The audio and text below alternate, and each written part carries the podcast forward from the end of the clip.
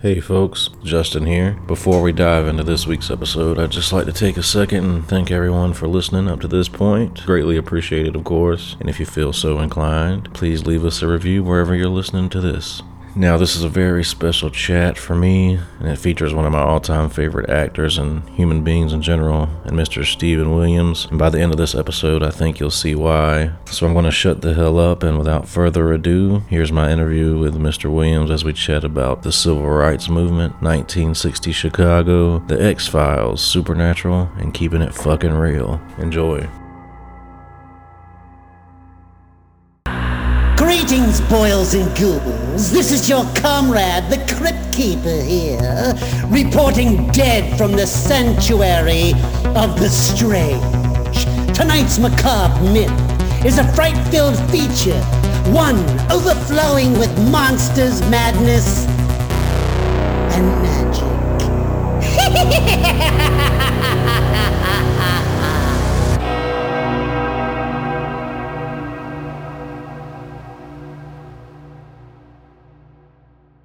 Well, Steven, before we kick things off here, I just want to start off by saying thank you for taking the time to chat with me. I know we've talked several times on the phone, but it's nice to finally sit down and make it official. Hey, man, I, I ain't got shit else to do.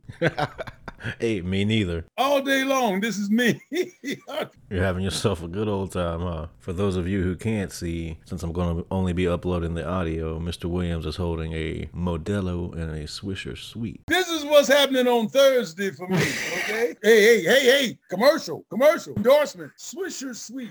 Ooh.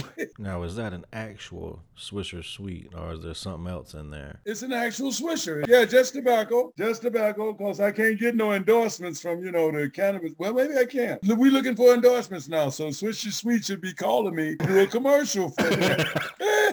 So I guess just to get us started here, man, take us back in time. I know you were born in Memphis, country boy like myself. What were you into back then? Were you reading a lot of books? Were you watching a lot of movies yourself? What was life like for you growing up in Memphis? What's the scoop? It's just some intricate shits. My mom was probably 16. My dad was 17 when they conceived and I came on the planet. And my grandparents raised me. Mm-hmm. Mom and dad were too goddamn young to do anything for themselves.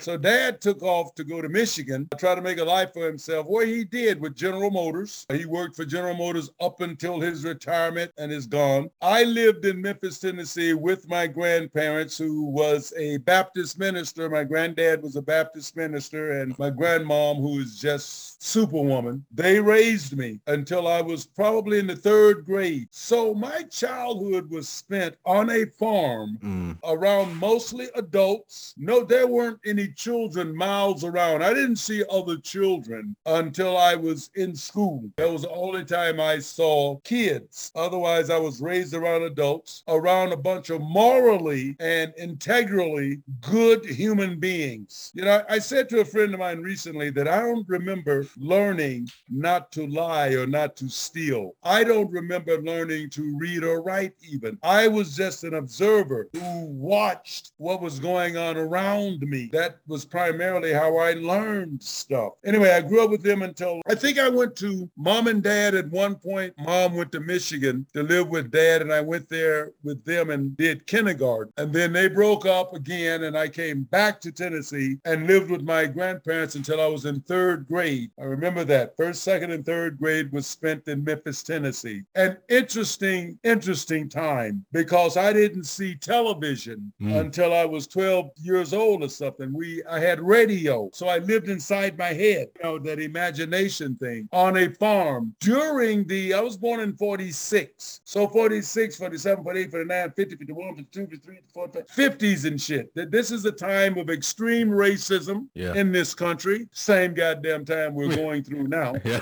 You know, but I didn't necessarily experience any negativity that I was aware aware of at the time. You know, hey boy, a regular greeting. for me. That whole colored toilet, colored water fountain, da da da. None of that shit really registered with me. I was in a very good school, and the southern schools, I say, were much better than the northern schools because I graduated a full year ahead of all of my classmates because each time I changed cities, I was tested and tested higher mm-hmm. than the when I started to come to Chicago and Michigan and places like that. I always tested higher so they would advance me a half semester. Back then we did half semesters, you know, 1A, 1B, 2A, 2B, etc. There's so much. That's a very interesting question you just asked, Justin. There's so much to what I went through that I go through in my head a lot, but I never get a chance to explain to people. Hey, we've got nothing but time this evening. So all of that being away from other children, only seeing children at school, having no playmates, only being around adults, watching how the adults operated, how my grandfather in the Baptist church operated, how he interacted with the white man's land that he was living on because he was a sharecropper. In addition, you, we all know what that term is, I think, sharecroppers for these young people that don't know. You'll explain it to them later. But I went through all of that and then came to Chicago. So my childhood, to answer the initial question, I think, was a very wonderful childhood as far as I'm concerned, because I didn't have all the problems or situations that we have to deal with today. I was not aware of them. So my childhood was totally normal right. to me. While being totally isolated, it was totally normal to me that I had to go up to the white man's house and pump water to have water in our home for cooking, for taking a bath. The fact that there was just so many things that, that I had no running water in the house, no toilet. There was an outdoor toilet. You know what I'm saying? Yeah, yeah. That I, I went to an outhouse 25 yards from the house, 50 yards from the house to take a crap or a piss. Mm-hmm. The fact that at night I kept a pot next to the bed bed to piss and shit in if I woke up in the middle of the night and wanted to, you know, have an evacuation. All of that stuff was absolutely normal yeah. to me that I would imagine young people right now can't even understand. You know, they're born with a goddamn iPad or cell phone in their hand. You can sit them up on a couch and they can sit up by themselves. Parents put a fucking iPhone or an iPad in their hand I've only had this laptop for two months, and without Deborah, I don't open it for nothing but porn. I know how to do that. I'll send you some recommendations after this. so okay. Now let me ask you this, Steven. Growing up in Memphis, was that initial move to Chicago a mind-blowing cultural experience for you? Did you have to take some time to adjust to the city life? No, it was not. I am probably one of the most blessed and probably one of the most naturally, trying to find the words for this, naturally knowledgeable person. God takes care of fools, and, and what did they say? God takes care of uh, fools, little children, mm-hmm. and Steven. Okay, that's one of his main jobs. I never had any problems. I grew up on the west side of Chicago initially that was gang ridden. I was never in trouble, never in a gang. I avoided or was led around all the negative shit that you can think of that would happen to a young inner city, poor black kid in America. Somehow the universe or God or whoever you believe in guided me around all of that. Later on, if you ask the right questions, I'll get around to telling the stories of how I avoided so much stuff. I lived amidst the middle of the civil rights movement. Yeah. I was there the nightmare daily issued the order to shoot to kill for all looters. I had tear gas thrown behind me, 25 yards behind me. Tear gas bombs are going off and cops are beating the shit out of individuals. And I'm going across the street to go upstairs to a high rise, me and my buddy to fuck a couple of women. Uh, it was like, it was like I was protected. I've been protected all of my life, Justin. I am such a blessed man. I mean, you said it best earlier, man. You said you were an observer, and I think that describes exactly what you're talking about. Thank you. Those mm-hmm. are that is a great way to put it. Is that the universe made me an observer as opposed to a participator. And I don't need to tell you that that's very fortunate because, like you're just saying yourself, you're growing up around a lot of turmoil and a lot of shit back in the day. Oh, whoa, hey man, I lived through it. I will be 76 on my next birthday. So you know the eras and the eras Right. that I have lived through. I've lived through the women's movement, the gay movement, the civil rights movement. I've lived through so many movements without being negatively affected by them Mhm. in any great capacity. Now that you're looking back and reflecting on those times, now that we're talking about it, is there a moment that comes to mind to where maybe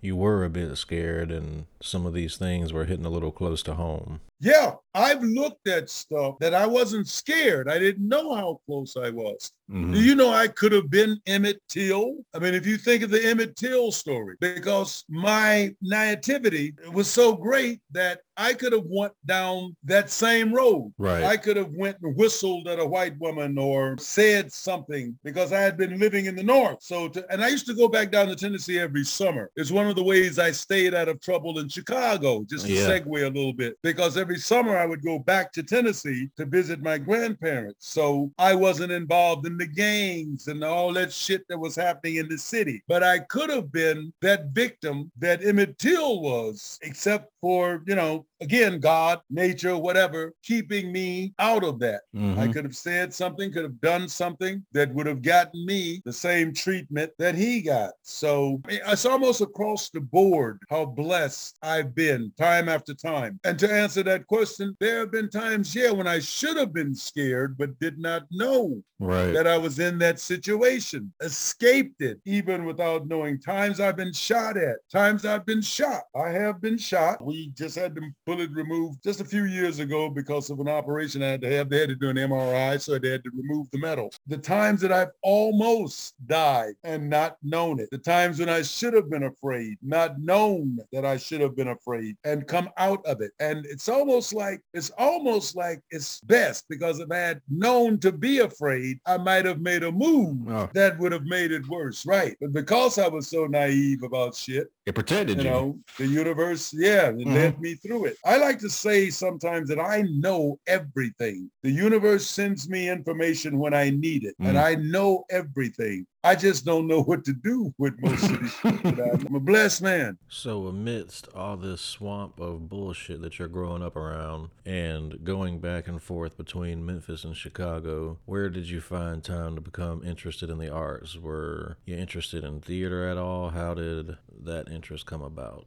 You know, it's funny because I thought about, and I thought this question would come up, and I've answered this question in a very set pattern previously, but I look at all the situations that brought me to here. One of the first was a play I did in grammar school in Michigan. I remember going on stage. It was me and a little white boy named Richard or Dick something, Richard something. And we were doing Robin Hood and Little John. We had a little skit to do, Robin Hood and Little John. And we both walked on stage. Hmm. and this was like, I think fourth or fifth grade. We walk on stage. He says his line. I say my line. I don't even remember what the line was, but my voice cracked, right? And we both started cracking up.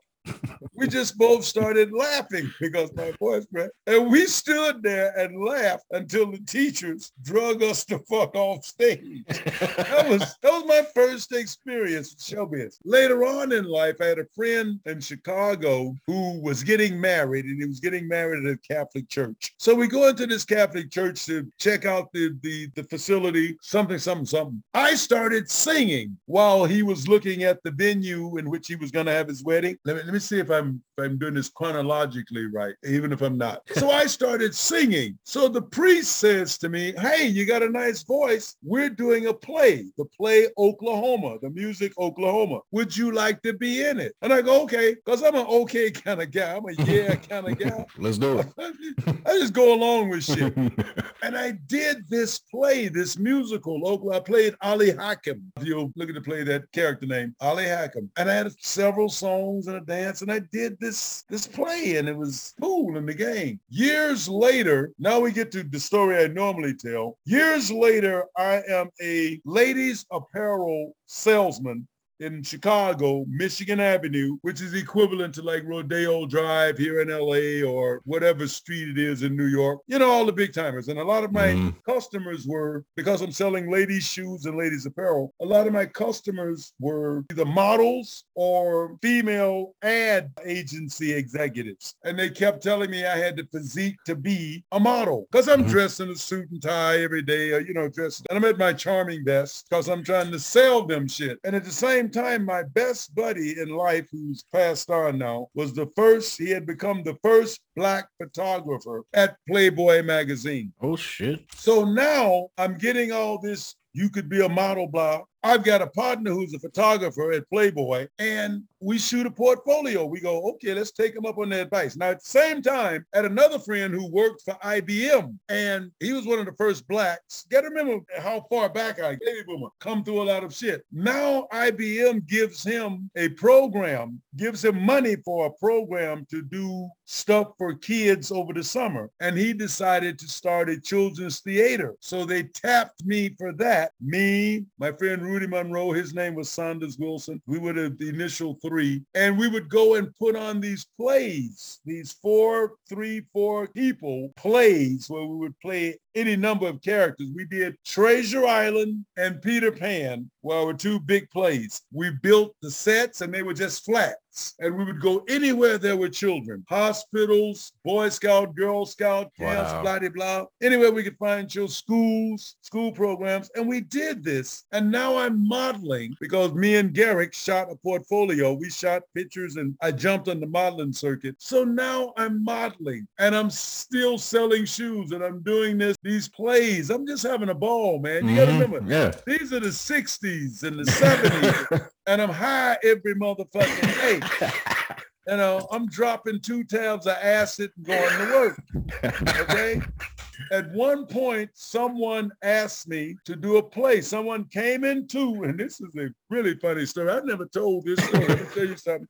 I've never told anybody. And he, I guess he's shopping with his wife or for his wife. And he says to me that he is the director of a community theater in Deerfield, Illinois. And they were doing a play called Slow Dance on the Killing Ground. You'll look up this play. It's a play about three survivors. One was a Holocaust survivor. One is a, the little girl is, I forget what she survived, bunch of rapes or something. And my character is a survivor of the streets. Anyway, it's a three hour, three character play. The black guy, the guy that played Randall had fallen out two weeks before opening. And he goes, your personality, your energy, everything, your look fits this role. Would you like to do it? Again, a yes man. I go, okay. So I go and we had truncated this. He had truncated the play down to about two and a half hours. I go and I do this show. It is a, look it up. It is a wonderful, wonderful play called Slow Dance on the Killing Ground. Again, about three survivors of, of intense situations. I go and I do this play. I nail everything within two weeks. I nail everything for a two and a half hour play for three characters. We're all on stage practically the whole time. I get great reviews. I will always remember the last line of the review. The last line of the review said, we will surely see Steven Williams in theater again. And I had never done, you know, other than that childhood stuff, Right. play with any with any kind of significance and meat to it and with any kind of publicity to Mhm. it. That sort of sprang forward to now that portfolio thing that Garrick has shot is starting to work for me. I'm starting to get jobs. Sears Magazine, Montgomery Ward, the catalog. I'm starting to get a few runway things. I'm starting to get a few little commercials. Kroger grocery store, A&P back in the day.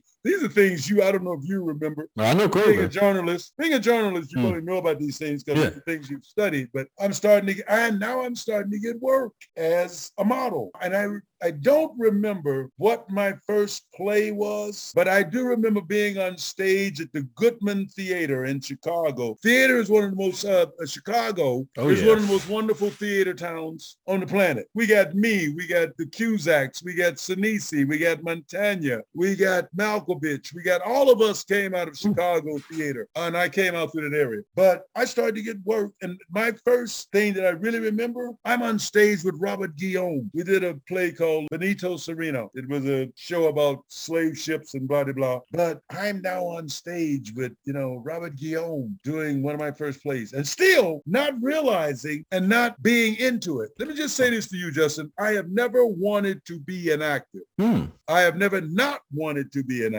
but I have never wanted to be an actor. This was all dropped in my lap. So it was a natural progression then. It just happened. Progression. Mm-hmm. I call my training on-the-job training. I've never had an acting lesson, never taken an acting class. I think I took one when I came out here to LA initially, but they were all about opening up and freeing yourself. And I thought, I'm one of the freest motherfuckers on the planet. I really don't need this shit. This is shit I don't need. You know what I'm saying?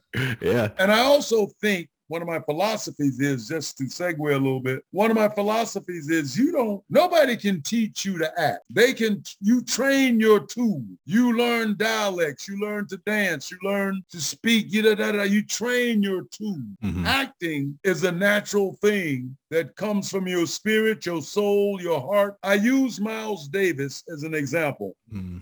Once you've mastered those three valves, you can now play trumpet. So what makes Miles better than anybody else on the planet? It was the soul. It was what was internal, what you have internally that you can give. And you learn, and that, that's how I look at my acting. It's like if I relate to the words and can relate to the situation and have a good director, then I can give you that interpretation Mhm. that that writer and I, I like to ask writers i hate what we're doing now. This electronic shit back and forth and not being in a room with people and not being able to communicate. But i, I like to ask writers what was your intent? When you wrote these words what was your intent? And that's what i that's what i think my job is as an actor to Definitely. give back to that audience what that writer's intent was. And if everybody's on the same page that's the whole other thing. You got to get that writer that director and that actor on the same page got to tell this story together Mhm. We can't be at odds when we tell this story Yeah, the main players off the screen are at odds or not on the same page as the one on, on the screen, that's going to come off on the screen.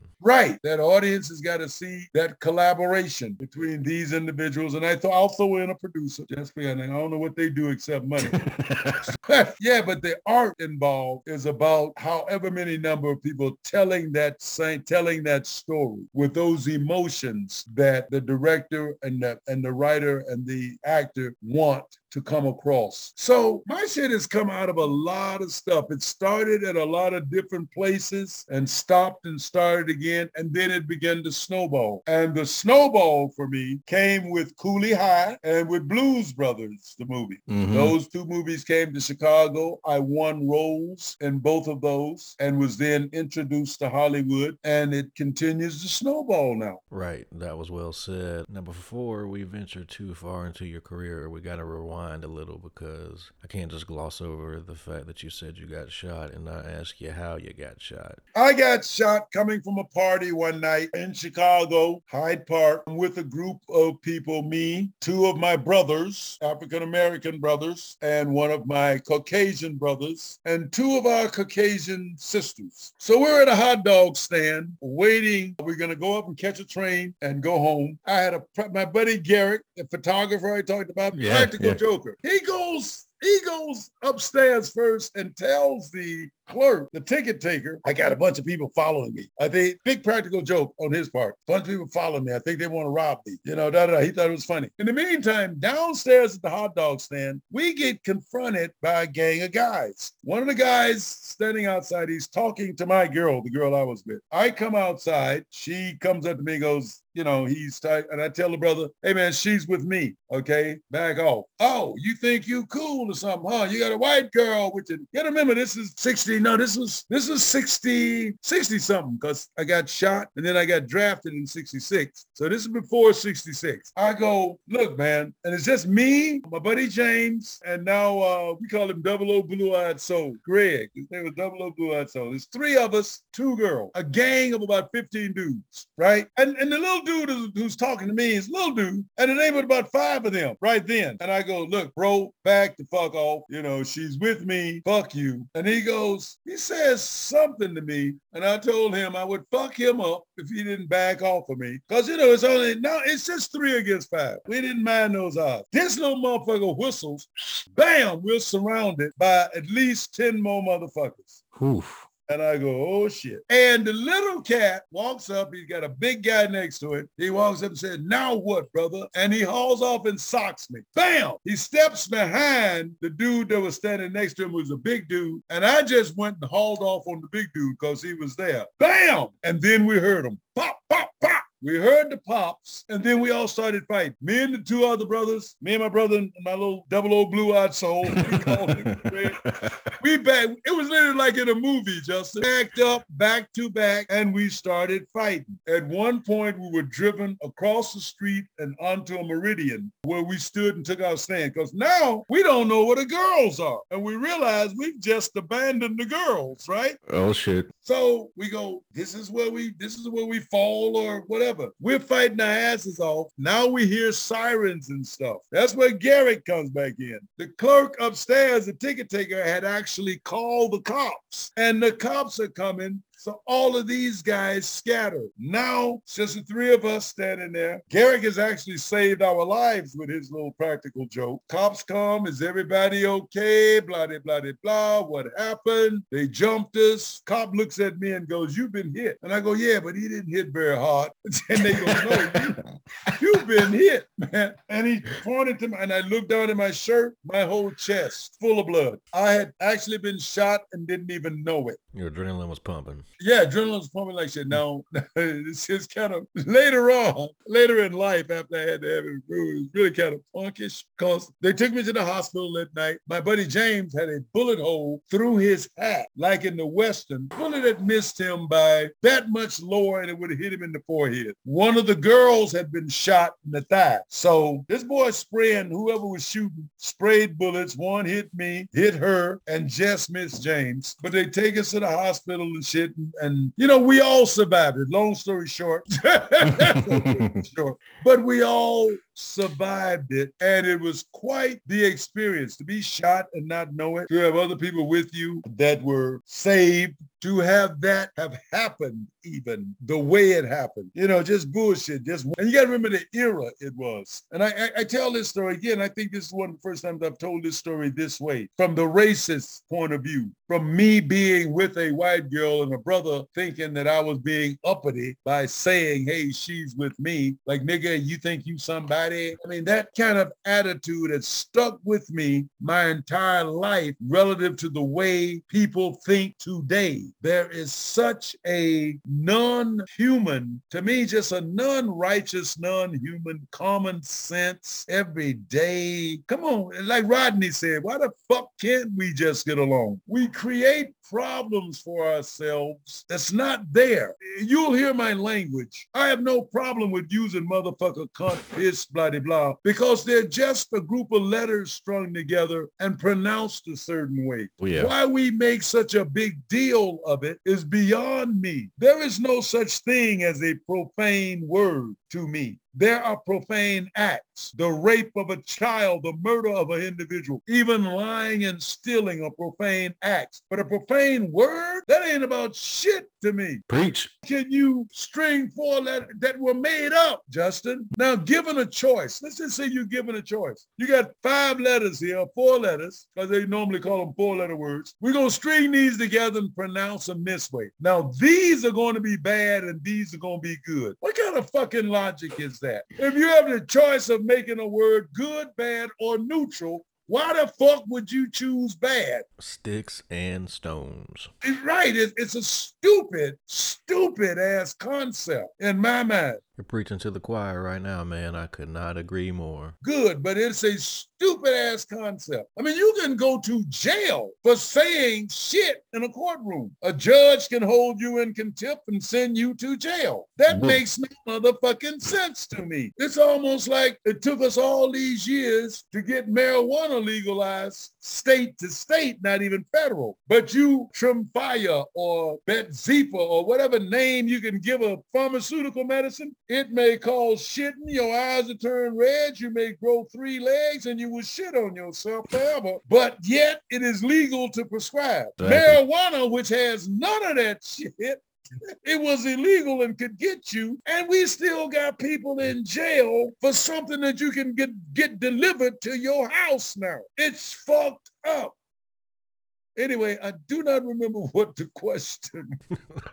At this point, I don't remember either. We're just going to move on to the next one. Hey, That's the question. What was the question? I just asked you about the story about getting shot. That was all. Oh yeah, about getting shot. That's what- But that's how I got shot. You know, just a bullshit ass piece of shit got me shot, and I'm blessed that wasn't real serious. Uh, later on, we found out when I had to have it removed, it was almost embarrassing because it turned out to be a 22, which is the choice of assassins. But back in those days, it was probably old ammunition, so that's how I survived it. It, it. The bullet lodged against my sternum, and I know I was shot at close quarters because the first shots that rang out, I was at close quarters. So it lodged against my sternum, and they at Cook County Hospital. Got to remember, I'm a, I'm a ghetto boy. I'm, this is poverty. They, I go to Cook County Hospital, Yeah. and they go, okay, let's just leave it alone. But a few inches lower, you know, lower above my sternum, it could have hit, you know, some organ that would have caused me more damage. But again, blessed. So you've essentially had that bullet in your sternum your entire life. Right, I had it in my system up until I had, I, I tore my meniscus in my knee and I had to have an MRI. They had to take the metal out in order to give me an MRI. So that's ah, how I found out how tiny the slug Like I said, that's the choice of, you know, assassins. You hit them behind the ear with that baby and it That's it. tumbles around in your brain and you're as dead as, you know, as if you got hit by a 45.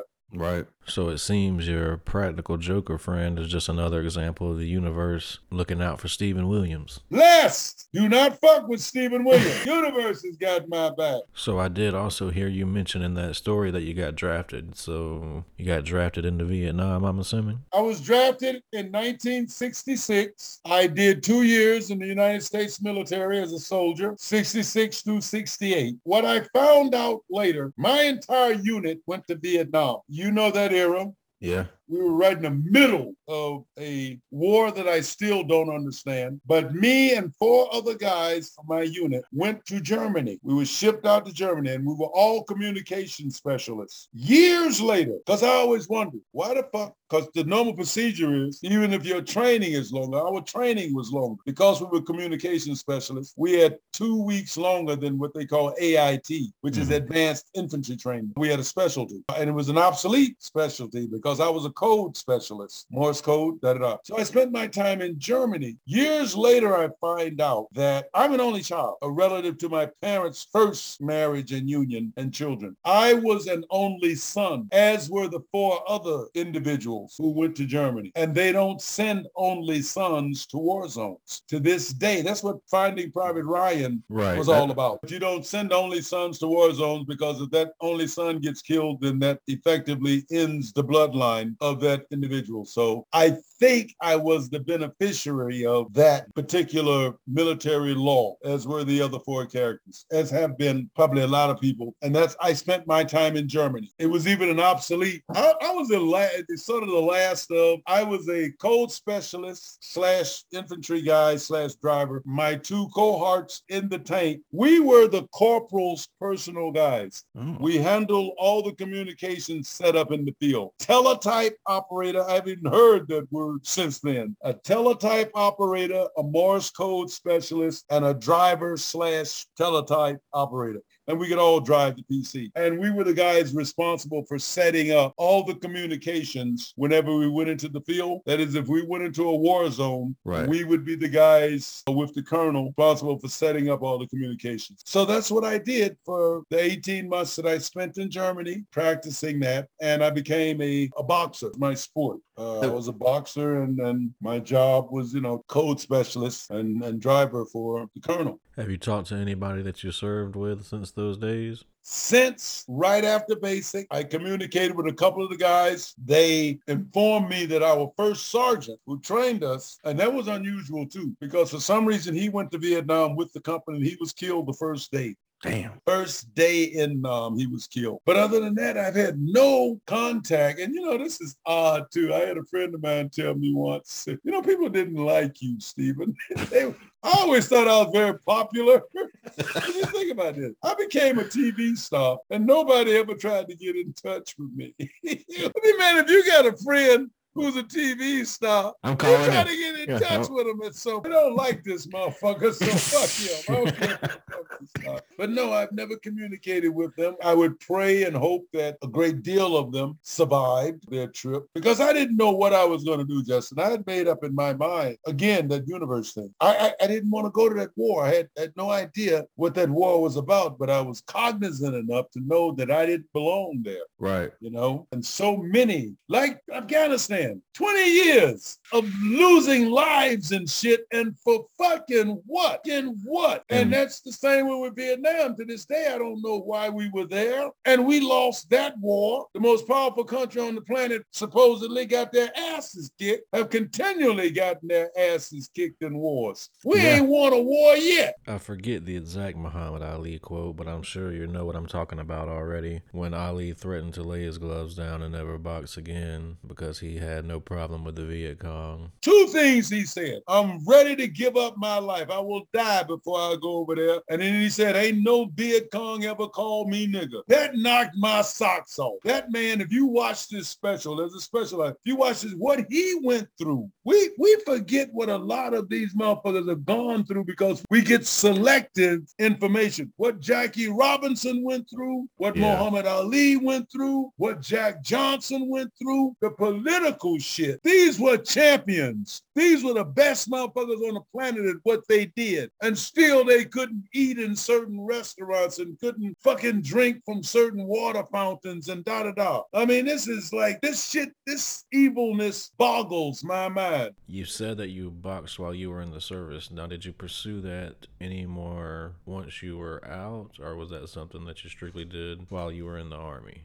Nope, I did because I'm not a fighter. Mm. This is here's what I learned. I love fucking Mike Tyson. That's my guy. um, my record is 18 and one. Okay. Other than Mike, his name was Mike Howell. He was the divisional champion. And the last, very last fight I fought, I fought against him. And I'll also remember the last lines of our review. Mike threw a couple of extra left jabs to squeak out a win over Steven Williams. But I was a boxer, not a fighter. And there is a difference. Yes. Mike went in that ring to fuck you up or to knock you out. I went in to outbox somebody, but I didn't have the killer heart. You got to have a, a different kind of heart to be a champion. There's a, this lady that's who is my assistant now. Mhm. She is a barrel riding champion. And I've learned so much from people who are champions, no matter what the sport or the activity is. A champion has to have a whole different attitude, a whole different approach.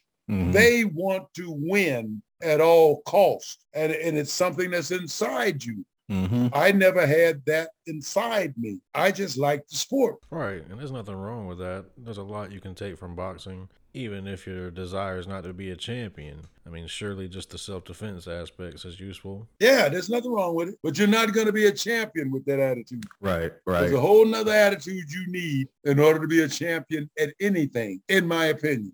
I was the best. Okay. Had I had that championship attitude, I'm sure I could have beat Mike. Right. But Mike had that edge. He had that because he was a lifer also. See, this is little things. This is a man who was a lifer, what we call somebody who was a military. He was going to Yeah. be in the military for the rest of his life. I was mustering out. The night I fought him, I only had about three weeks left in the army. I give a fuck less whether Yeah. I was or not. Totally different priority. Now, Steven, what about that nice singing voice you mentioned earlier? Did you ever pursue music at all? Did you record anything? Even as we speak, I've got several friends of mine who are trying to get me into the studio to do music. And it's something that I do want to do, Justin. I, I started out being able to imitate Johnny Mathis. When I was 15, 16, 17, I could do Johnny Mathis almost perfectly. And my dad was a singer. He sang in a spiritual quartet, church you know, yeah, yeah, this gospel stuff. So I have a great voice. I got a good voice. And I say things that may sound egotistical to some people, but when I say that, it means I have a great voice, but I'm not a singer. There's a difference between having a great voice, you know, like I explained about Miles and acting, and you can have a great voice and still not be a great singer because you don't know all the intricacies and the just the little delicates of you know, what it takes to be a great singer. So having a great voice is not enough alone. So I got a good voice. So, and that's kind of one of my dreams. That's mm-hmm. still one of my fantasies and one of my dreams is that I'm going to do some social, some stuff on social media, you know, put some stuff up on Instagram or Facebook and stuff, you know, is what we're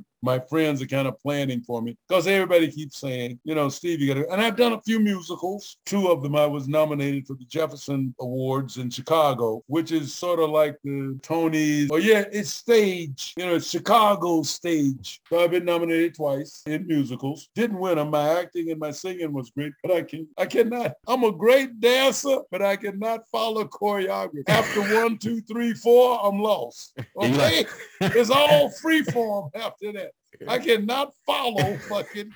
So yeah, so the, the, vocal thing is something that again is still a fantasy for me, and it's sort of a mini dream. If I had to put it in any certain terms, it's a little mini dream, something that I'm gonna strive for and reach for.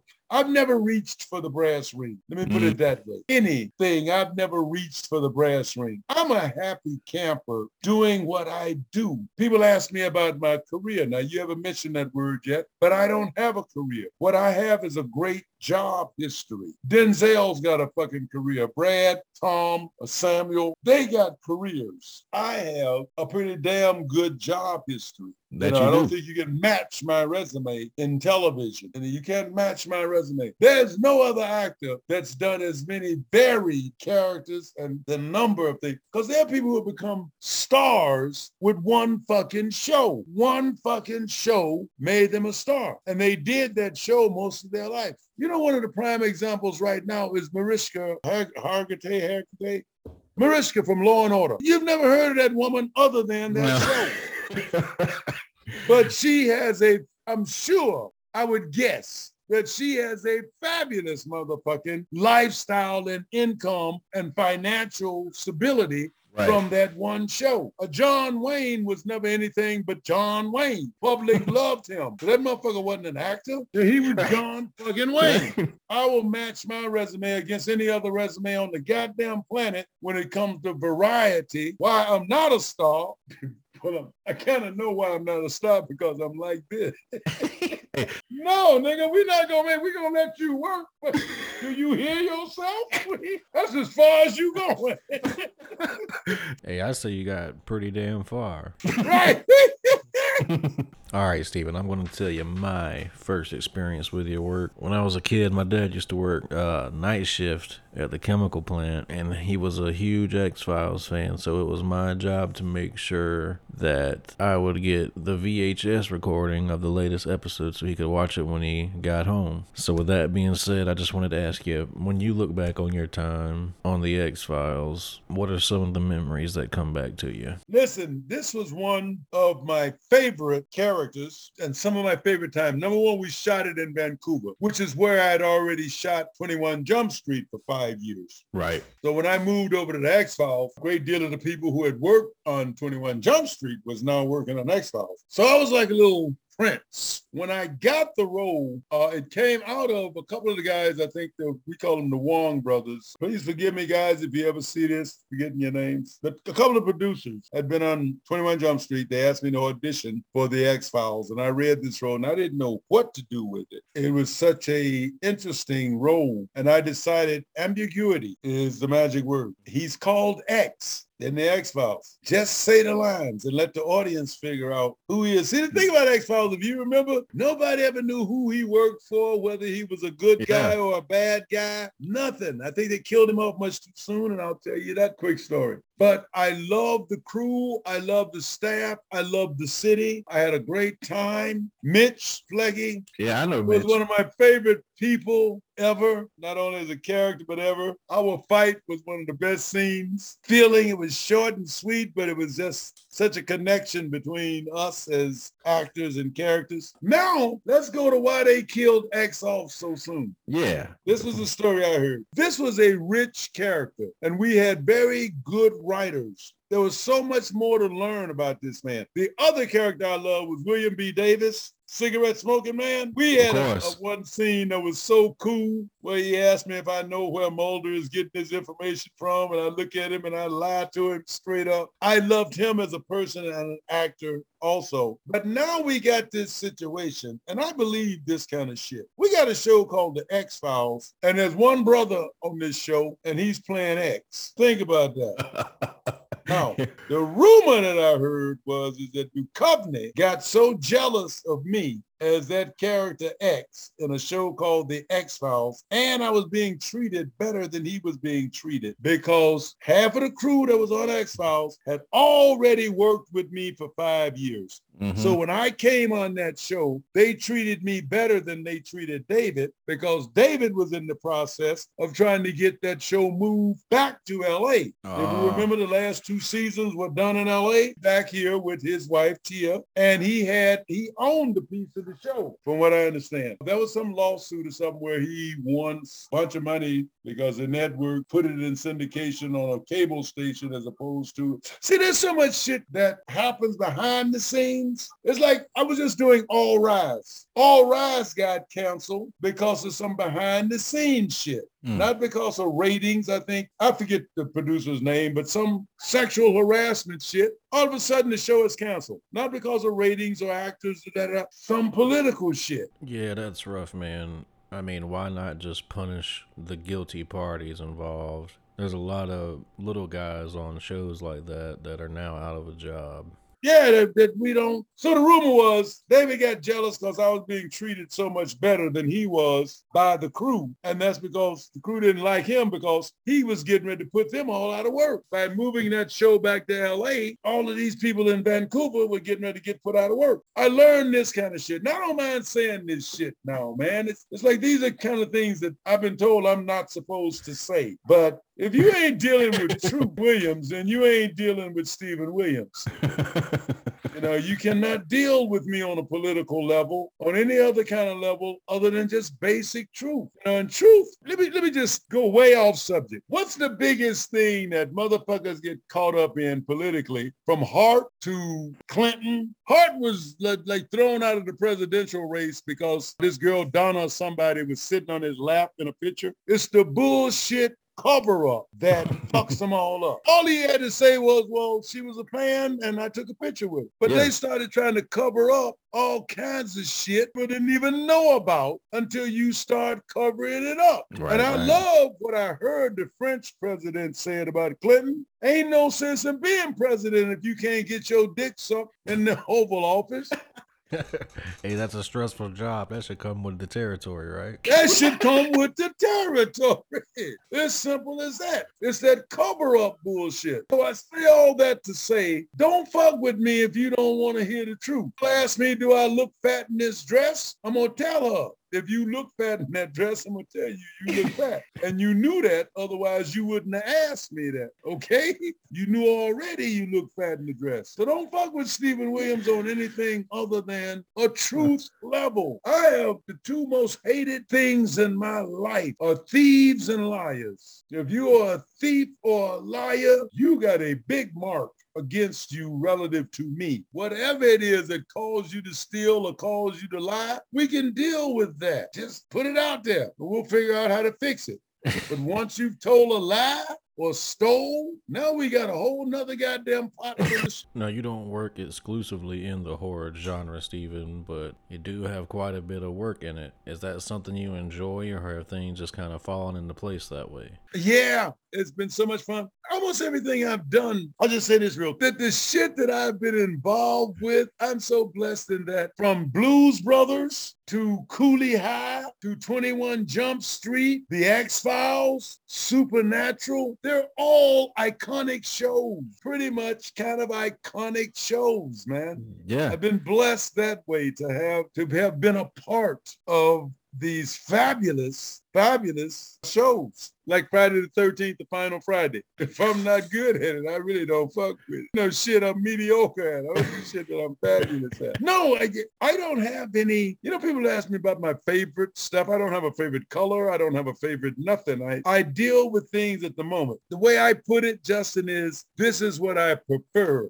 at the moment. The store and people go, what's your favorite color? Like, I don't know a favorite color. Ooh, but I like that gray over there. Or I like that blue over there. I deal with stuff in the moment. I like to say that I, I truly am a person who tries to live in the present, right now in the present. There's no past, there's no future. There's nothing but right now. Oops, right now is there's nothing but right now. So so that horror genre has just been something that I've been lucky enough to a nice role in. It's like I had somebody, I had a, a recent like award seminar ceremony, da da da, where somebody said about me on social media that Steven Williams was the only good thing. It, it was a thing on social media about good performances in bad movies. Right. Now I don't consider Friday the 13th Final Friday a bad movie. Put that that on social media. Steven Williams was, you know, his character of Creighton Duke was the best thing in Friday the 13th. I don't have an opinion about that. Actually, I, I appreciate the accolade, but I really don't have an opinion about it. But I say all that to say that I've just been blessed to have to have worked, man. The pay, Right. the, the checks cleared, man. checks are cleared. You've already mentioned it, but your TV resume is pretty damn ridiculous. Just like Supernatural, that's one of the longest uh, running television shows of all time. They ran, I think they're done now, but they ran 16, 17 Yeah. years. Yeah, those boys are set for life. Now, from the outside looking in, it seems like everybody on that set were genuine friends. Is that the vibe that you got from your time on the show? I had so much fun. Number one, again, Jump Street, X Files, a couple of guest stars and something, and now Supernatural, and I'm recurring. Mm-hmm. So Vancouver became a second home for me. So the enjoyment of the city, the enjoyment of my of my surroundings was pleasant. And those guys, they accepted me right off the bat, part of the family. They're young guys. When you think about Jensen, like I'd never seen Jensen Ackles before. I, I heard he was in Superboy or Superman something, and he made a whole career out of that. Jensen had never done shit. Jared, I'd never heard of fucking Jared. they don't have long resumes. They got very lucky to have a long running show like that that will bring them residuals forever, that brought them a damn good living. I mean, this business is an interesting, interesting business that way, is that you can make a fucking fortune and never have done but one goddamn thing. But we had fun. Jim Beavers was an absolute hoot. The man is just like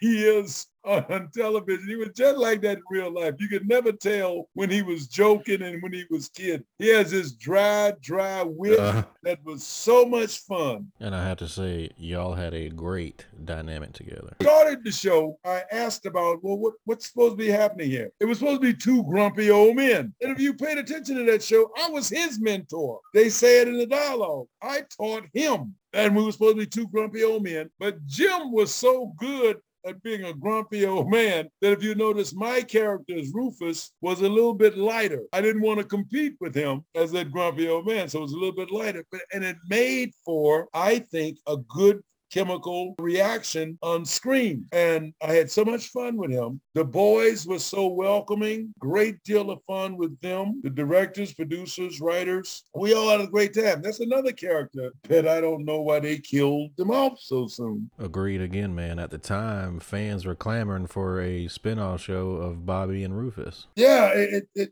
it, somebody pitched it once. It didn't go, but somebody wanted to they pitched the Rufus Bobby, you know, series. They wanted to do a spinoff. Thinking about a spinoff for a quick minute, but I thought you got these, and if you should see these two cats in person, man, if you've never seen them in person, these are two beautiful boys. These are two very good looking. The women loved them, you know, very good looking boys, good actors. The chemistry was awesome. And I said to them at one point, who the fuck wants to see me and Bobby after they watched these guys for so long? Who the fuck wants to see these two old men, you know, in a fucking spinoff? But yeah, that was it was an excellent experience. You know, I've yet I've yet to have a bad experience on any of my shows relative to the stuff that we hear in the media about clashes and arguments and fights and infighting and poli- I've yet to have that because everybody knows. I let everybody know right from the jump. I can be a bigger asshole than anybody on this fucking set. So we either get along or you watch me get fired because I don't give a fuck about this job maybe the way you give a fuck about it. I do not care, but I will not take any abuse or any bullshit. I go there to have fun and to create as wonderfully as I can. It's insane what we go through these days. I mean, this this H&R and sexual harassment shit. You can't say good morning, that's a pretty dress you've got on to some people without getting some sexual harassment thing. And I'll tell a bitch in a minute, if you don't want me to say good morning to you, don't ever say good. I will never speak to you again because I'm here to have a good time and to create as much of a creative atmosphere as we can. But if anything I do offends you, all you got to do is tell me. You don't go to the producer or, or the director and complain. Just say, hey, I didn't like what you said. I don't like your humor. Whatever the fuck it is you don't like, just tell me. We're a done deal. So not real these days and, and politically correct and I don't know what's wrong with human beings. Quite. I hate to tell you this, Steven, but you're the last of a dying breed. it's it's why I'm not Denzel.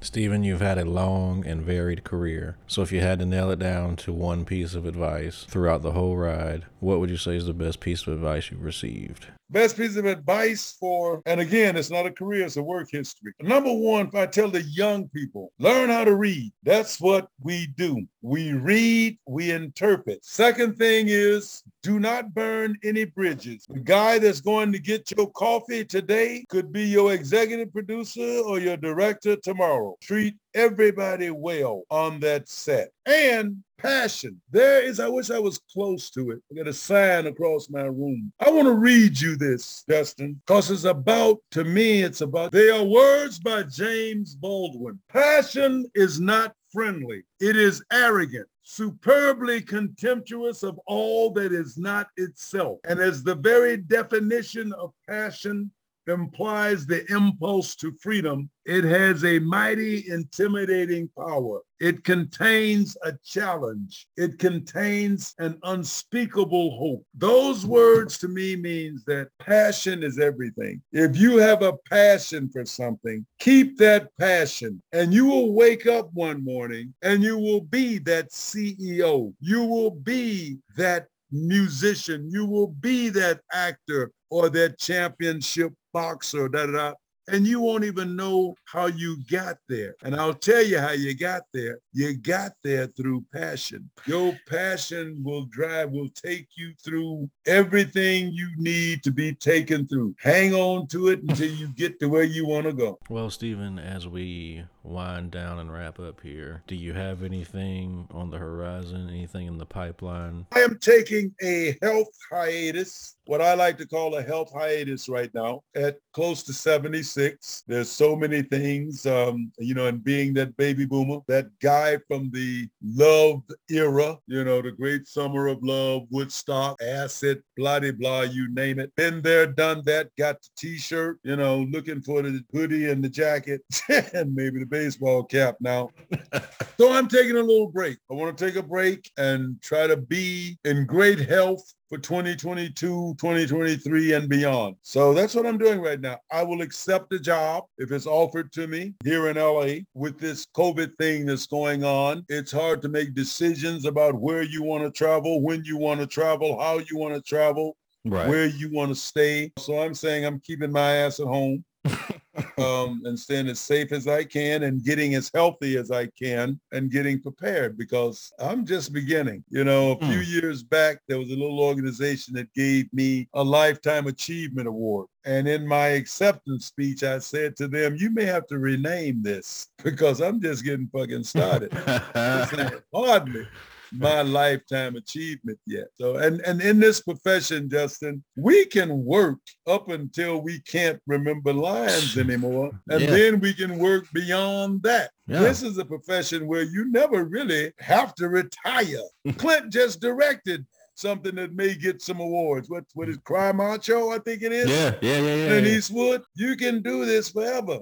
Mm-hmm. You know, you can get to a point where you can't play nothing but dead bodies. they, That's a they job. need an actual body instead of a dummy, you can lay your mother cripple ass there on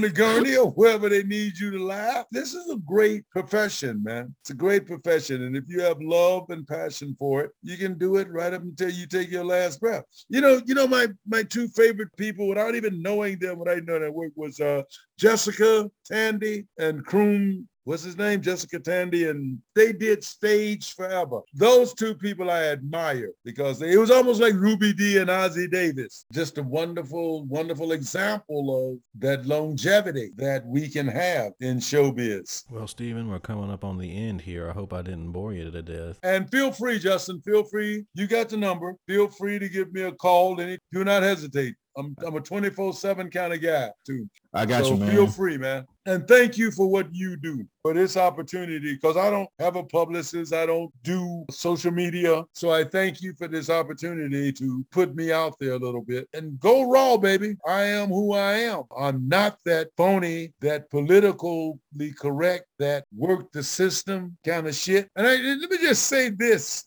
to end.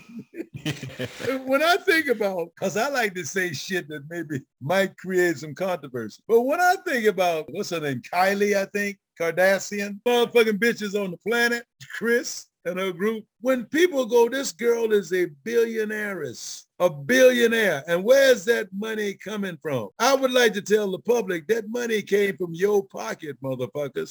that money didn't come from shit she did, that other than to, to work the system. Understand, because I don't think the public understands when they go, ooh, she's a billionaire. Yeah, she got your money in her motherfucking pocket. That's how she got to be a billionaire. You bought some shit that she ain't had shit to do with other than putting her name to. So understand what the real deal is. Wake up, America. Wake up, world. Talk to you soon, Justin. Welcome to the night. You think you know Night Demon? Then the Night Demon Heavy Metal Podcast is for you. Step into the darkness as we peel back the curtain to give you an unprecedented, all access look into the mind and the heart of the demon. We're talking band history, song analysis, studio anecdotes, stories from the road. It's everything a die-hard Night Demon fan could want and more. This is the only place to learn the inside scoop, the deep dive trivia, the untold tales from the band members themselves and those closest to the Night Demon story. Need more? The sacred Night Demon Crypt will be pried open to reveal demo recordings that have never before seen the light of day, all with in depth commentary by the band and the people who were there for the writing and recording process. This is a gold mine, a treasure trove of all things Night Demon. Head over to nightdemon.net or wherever you listen to podcasts.